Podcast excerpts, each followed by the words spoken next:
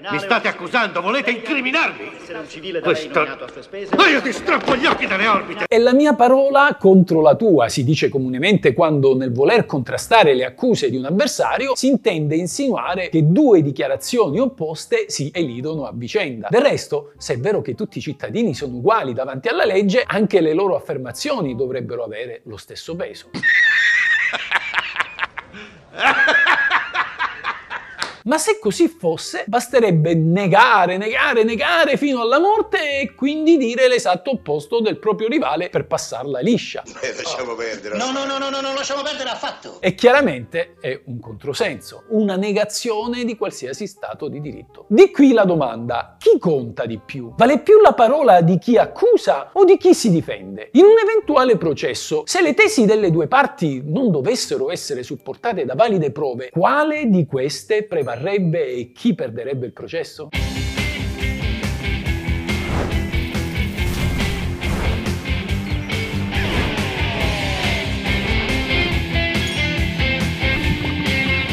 Questa è la legge!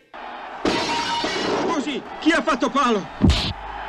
Colpito da McKinley! A differenza di quanto avviene nel calcio, nel processo non esiste la X del pareggio. Qui c'è sempre un vincitore ed uno sconfitto. Certo, ci potrà anche essere un parziale accoglimento di entrambe le domande, come nel caso di chi, ad esempio, pretende un risarcimento sostanzioso, mentre il giudice, ritenendo valide le contestazioni della difesa, lo riduca drasticamente. Ma è anche vero che, in linea di massima, il magistrato deve sempre pervenire a una decisione che ponga fine alla lite civile, ossia che prenda una posizione in merito alla domanda dell'attore o che nel penale stabilisca se l'imputato è colpevole o innocente. Insomma, un processo non si può chiudere senza una decisione, il che implica che ci sarà sempre una parte più vittoriosa dell'altra. Da così deciso, l'udienza è sospesa.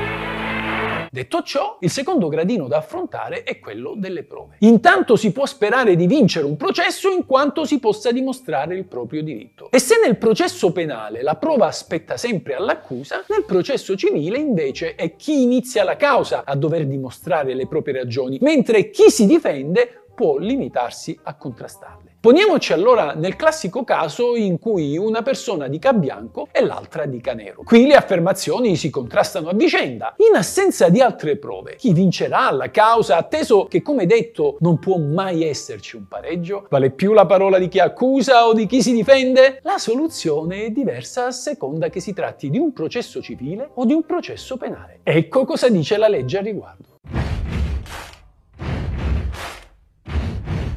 Nel processo civile le dichiarazioni di entrambe le parti in causa non hanno valore. Né l'attore, ossia chi agisce, né il convenuto, ossia chi si difende, può testimoniare a proprio favore. Ma in che senso? Il giudice può interrogare le parti informalmente nel corso della prima udienza, ma non già per trarne elementi di prova, ma per chiarire le rispettive posizioni e farsi un'idea più definita della controversia. La dichiarazione della parte ha valore di prova solo laddove le si chieda di giurare davanti al giudice o qualora questa confessi spontaneamente. Ma si tratta di ipotesi scolastiche. Chi mai dopo aver imbracciato il fucile e dichiarato guerra si consegna spontaneamente al nemico. Pertanto, se è vero che nel processo civile le dichiarazioni di chi agisce non hanno valore, così come non hanno valore quelle della controparte, in assenza di valide prove da questi fornite, il giudice dovrà rigettare la domanda dell'attore, con la conseguenza che a vincere la causa sarà il convenuto, colui cioè che è stato trascinato in tribunale. Tant'è vero che la sentenza condannerà l'attore in quanto soccombente a pagare le spese processuali all'avversario per averlo costretto a difendersi in un giudizio infondato. Quindi nel processo civile, in assenza di prove, non finisce con un pareggio, ma vince il convenuto. Questo non vuol dire che la parola del convenuto valga di più, ma se è vero che l'onere della prova spetta a chi agisce, se questi non adempie a tale onere, la sua domanda sarà rigettata e di fatto il convenuto eviterà qualsiasi condanna. Pensa,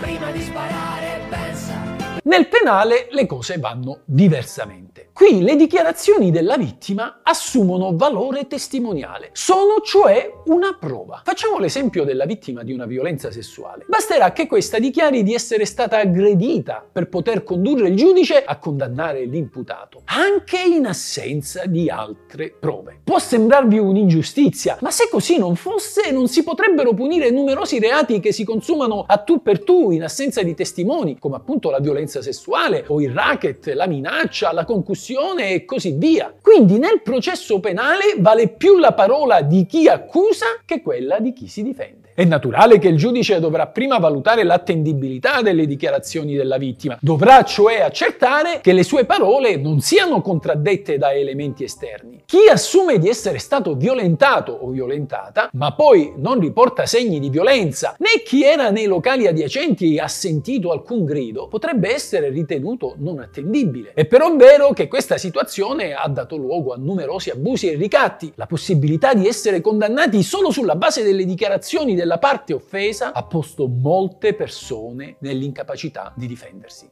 Questa, ahimè, è la legge.